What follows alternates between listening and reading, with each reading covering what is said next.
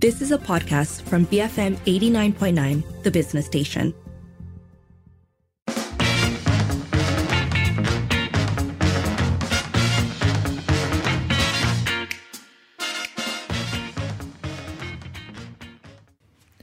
Good evening. You are with Lee Chui Lin and Sharad Kuttan. First up this hour, a look into the cultural and political significance of the Yang di-Pertuan Agong in light of today's swearing-in ceremony. And then on trending today, what is the best way to show support for someone going through a tough time? Let us know. That number to call is double seven double three two nine hundred. Tweet us at BFM Radio and send us a voice note or WhatsApp at our U mobile number 018 789 8899. All this coming your way on the evening edition. Bold, fearless Malaysia. BFM 89.9, the business station. It is 5.08 and you're listening to the evening edition with Lynn and Sharad. Uh, we're starting today with the swearing in of His Majesty Sultan Ibrahim Sultan Iskandar of Johor as the 17th Yang di-Pertuan Agong, uh, which took place in a ceremony in Istana Negara this morning that was steeped in tradition. The Perak ruler, Sultan Nazrin Shah, meanwhile, took the oath of office as well as Deputy King. They both took the oath, signed the instruments of office before the other Malay rulers and regents, the governors of Malacca, Penang, Sabah, Sarawak, and also dignitaries from the executive, legislative, and judiciary. Yeah, so just to make a distinction between the swearing in that happened today and the coronation, which typically, I think, if you look at past practice, will happen somewhat in the middle of the year. The Yes. date has not been determined. Typically, also, they announce the date a month before it happens. So that's a different ceremony, but apparently today's swearing in also was steeped in a lot of uh, pomp and ceremony. Yes, a different ceremony and one that's much more public. I, th- I think that that's a major distinction, right? Because if we look at the people who were in attendance today, in comparison with something like a coronation, which is much grander uh, in scope, then I think that this, the, it, it becomes clearer what's happened. Because today, um, essentially, the ceremony took place in the Balairung Seri, uh, and it was actually held during the 264th special meeting of the Conference of Rulers, which was presided over by Sultan Mizan Zainal Abidin of Terengganu. And uh, earlier, we got up to the point where they took their oath and signed uh, the instruments of office. Subsequently, the Prime Minister then read out the instrument of the proclamation, which officially signified the Agong's ascension as the new head of state under the laws and the federal constitution. And then after, there were also prayers. So what's interesting is that this is not just news in Malaysia, but it's also been picked up by portals outside. Uh, the diplomat very interestingly noted the business status of the incoming Agong, uh, and so it had Now the Agong. now the Agong, uh, and now uh, and sort of signaled it in the headline, saying billionaire Sultan of Johor. So um, I think noting his uh, extensive. Uh, Sort of involvement in business dealings. Well, that and I think the reason why it's caught uh, attention has also to do with the fact that he is perhaps um, in his own right a high profile royal um, and has been even prior to the ascension to the position of Agong. So there is interest around this. There has been interest um, for a few months now. He's also given interviews and talked about his intentions um, as ruler of the country, some of which we'll get into perhaps at a later date. So today we are focusing on the cultural and political significance of the role of the Agong, but also of royalty in the context of our country. And joining us to do that will be Professor Datuk Dr. Shamsul Amri Baharuddin, who is the Director of the Institute of Ethnic Studies at UKM. We'd like to hear from you, though. If you have any thoughts you'd like to share, you can call 7733 Send us a voice note or WhatsApp 018 789 8899. Tweet us at BFM Radio. Burning for more. BFM 89.9, the business station. It is 512 and you're listening to the evening edition with Lynn and Sharad. We are talking today about the uh, cultural significance and political significance of the ro- the role of the ruler of the country, the, the Yang di-Pertuan Agong. And that is because today the uh, Sultan of Johor, Sultan Ibrahim Sultan Iskandar, was sworn in as the 17th Yang di Pertuan Agong. If you have thoughts or questions you'd like to share, that number to call is 7733 Send us a voice note or WhatsApp 018 789 8899. Tweet us at BFM Radio. Speaking with us now, though, we have Professor Datuk Dr. Shamsul Amri Baharuddin, founding director of the Institute of Ethnic Studies at UKM. Prof, thanks for speaking with us today. So, Malaya's first Agong was installed in 1957, and unlike many ancient royal Malay houses, the institution of the Agong itself is a modern post independence innovation. Can you help us understand the symbolic and cultural value of the swearing in of the Agong? Well, I think the first thing we must realize we have seven sultan Perak, Kelantan, uh, Selangor, Kedah, Johor, uh, Terengganu, Pahang, and then Raja Perlis dengan yang di Hutan Besar Negeri Sembilan. So this is what we call uh, Majlis Raja-Raja Melayu, the Malay rulers. Yeah.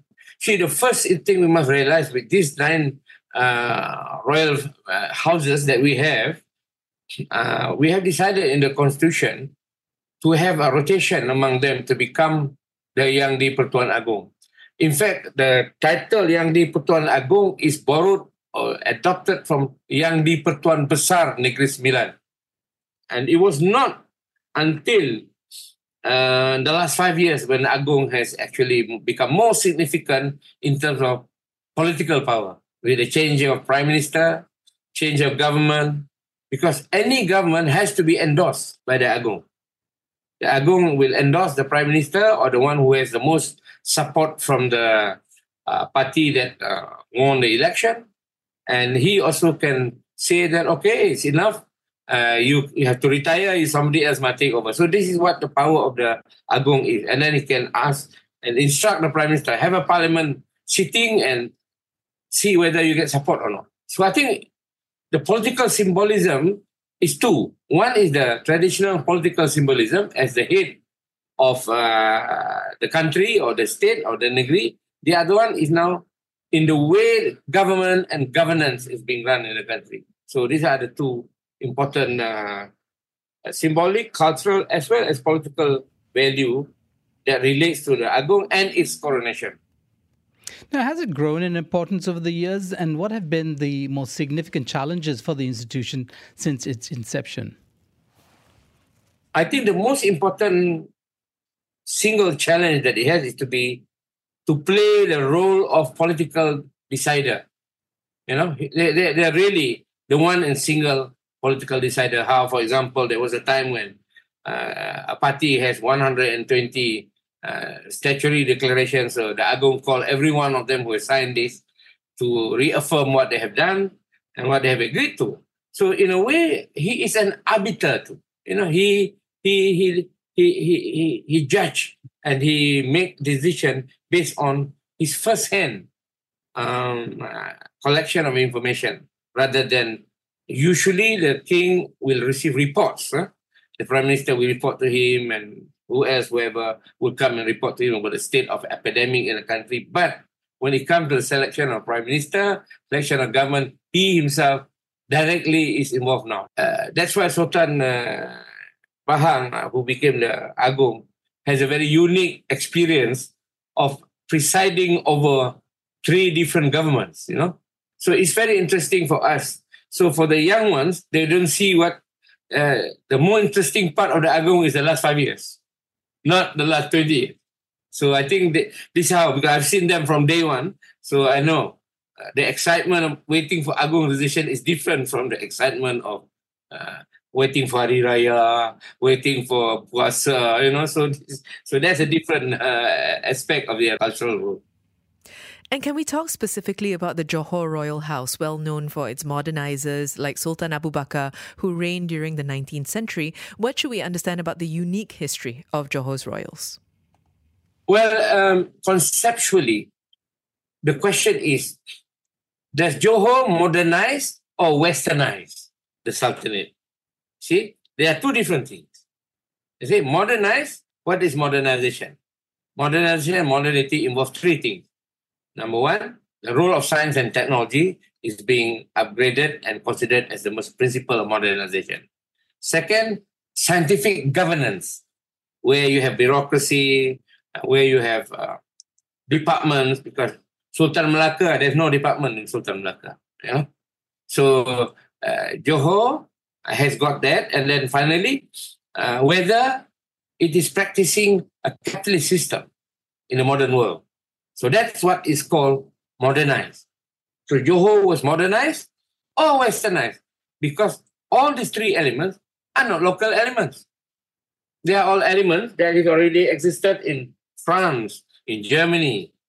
When Johor adopted this, they adopted, for me, they adopted both. They adopted elements of Western modernization to become their uh, framework of operation, framework of existence as an empire. So Johor is uh, revolutionary in that sense like, compared to the other uh, Sultanate and Raja in our country.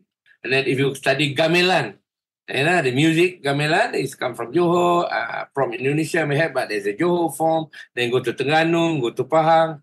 The rule of Johor is not simply a governance and a model of uh, a sultanate, a modern sultanate, because they also have got no influence of Turkey in the way they, you can see Sultan Johor is the only sultan that Turkish like Songkok. Uh, they don't have this uh, uh, Malay headgear. Sultan Johor itself is very militaristic in his way he represents himself, which is uh, understandable because of the influence of the modern modernization and the westernization of Johor simultaneously taking place. And that's why a lot of concept of Bangsa Johor, because Johor is the first one that has uh, received a lot of uh, foreign labor to work in its uh, state if we talk about Bangsa Malaysia, where unity in uh, plurality, Johor has already embarked on this notion of uh, unity in uh, diversity. So that's why Bangsa Johor is the product of that. Now, as you said, the Agong is elected among the nine royal rulers, seven of whom are sultans. Can you talk to us about the difference between the roles of the Agong and those of uh, sultans? The constitution actually provide a form of division of labor between Sultan and Agong. So Agong relates to federal matters. So there are specific provision in the constitution where Agong is supreme. That's why he's called the supreme ruler. He also the head of religion and, and adat in Selangor in the federal territory. Selangor in uh, Labuan, in Putrajaya. So Persekutuan is under Agong. But the state government or the state governance is run at the apex by the Sultan or the Raja. And then comes the Menteri Besar. The Menteri Besar was originally British advisor. And then when they left, we created Menteri Besar or Ketua Menteri. And then the lower level is the Penghulu, the traditional. So the traditional element in uh, locating the Raja or the Sultan is very necessary and important. And that creates the difference between Agong and the Sultan. So let's talk then about the incoming Agong, Sultan Ibrahim Sultan Iskandar, who has been known to be someone who does not shy away from speaking his mind on matters of religion, politics, the economy. Is this unusual in a monarch? Well, generally, uh, we always believe that uh, they don't have to get involved in many things, you know, because uh, we have a governance system which is self-running, you know. The Sultan is there seen as symbolic and cultural value. But Sultan Johor, this particular Sultan Johor, not every Sultan Johor, this particular Sultan Johor, uh, I would say, has a lot more interest and opinion about what happened not only in Johor, but also in the country as a whole. So, what makes him more uh, known for that? Because he's willing to talk to the press. You know, the Star has been one of the newspaper which covers a lot of what he has to say. I remember the Datuk Wong Kim Wai interviewed him a number of times. So not Utusan Melayu, not Sinar, not Berita. Why did Sultan Johor choose the Star? I think because in English, so he's trying to talk to the non non Malay speaking and also the expat expat in the country. So I think he's quite uh, smart in the way he chooses his communication platform. And that's why it's covered now with digital. He got his own Facebook. TMJ is, of course, with his football team. So the whole Johor ecosystem, I call it, the Johor royalty ecosystem is different from the other royalties in the country. He sits on top of that and he provides his opinion. And, you know, he, And he's smart enough to have this interview with Singapore, not with Malaysia, with the, Straits Times Singapore to express what he wants as an Agong.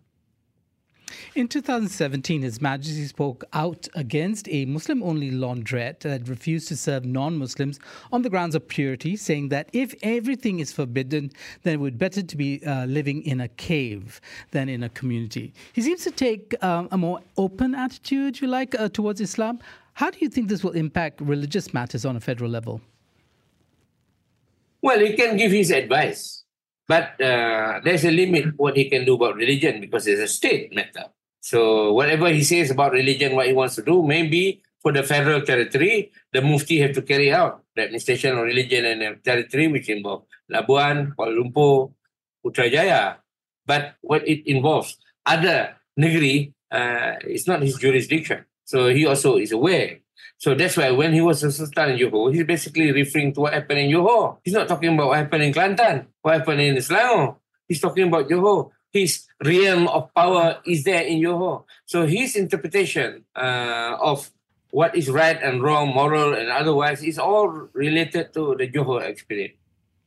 You referenced earlier the interviews that the Sultan of Johor, now Agong, has given, and in one with Singapore Straits Times, His Majesty said that he wants his role to include more responsibilities, and he was quite specific, including a direct oversight over the MACC and Petronas. What impact do you believe this will have on the government of the day and governance more broadly? Well, I think the first important thing that uh, nobody really want to reply. Basically, from what I have read in the press, very few parties replied, but they replied very gently and trading on eggshells almost, you know. Uh, this is uh, our incoming Agong. But he expressed his opinion in Singapore, not in Malaysia. So it is also a sign for the Malaysian to take it or leave it in a sense that, okay, unless he said his statement in Malaysia, it's different. It become almost an opinion of the Agong to be.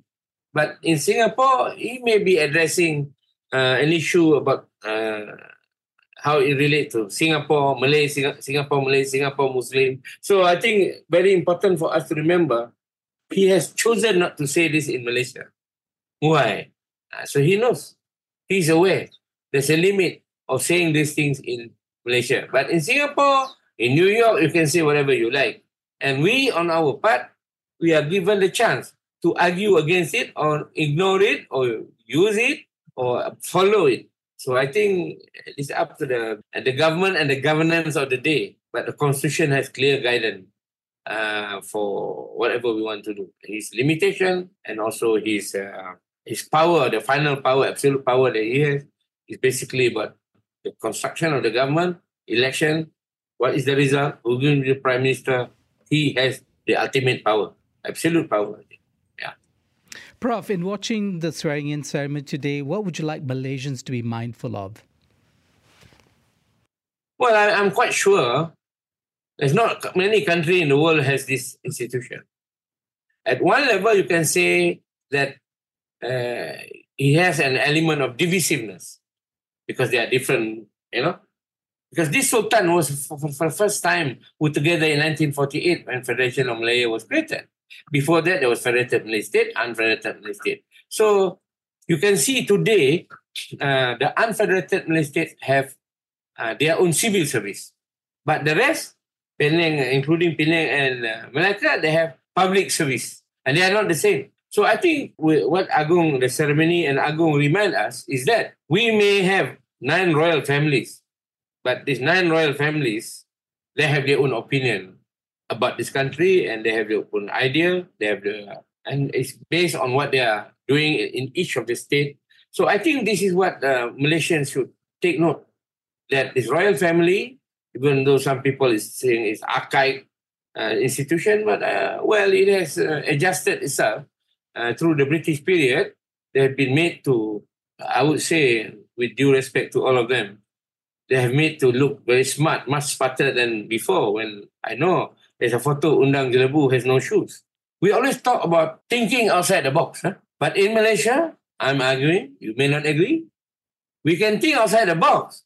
But the moment we're outside the box, there's a tempurung. Big tempurung. What is that tempurung? royal tradition, royal procedure. So Anwar says tata kelola. in the end, that's the one that decide who we are in many ways. And there is a uh, uh, seditious act to look after and protect this. So I think in one way, so the significance of the ceremony is more symbolic and visual, but the underlying existence of this system that represent that is presented in the ceremony is our DNA in Malaysia. Prof, thank you so much for speaking with us today. That was Professor Datuk Dr. Shamsul Amri Baharuddin, founding director of the Institute of Ethnic Studies at UKM, talking to us about the the role actually of the Yang di-Pertuan Agong, and that is coming as today the his Majesty Sultan Ibrahim Sultan Iskandar of Johor was sworn in as the 17th Yang di-Pertuan Agong. If you have any thoughts you'd like to share, uh, that number to call is 7733 You can send us a voice note or WhatsApp 018 789 and tweet us at BFM Radio.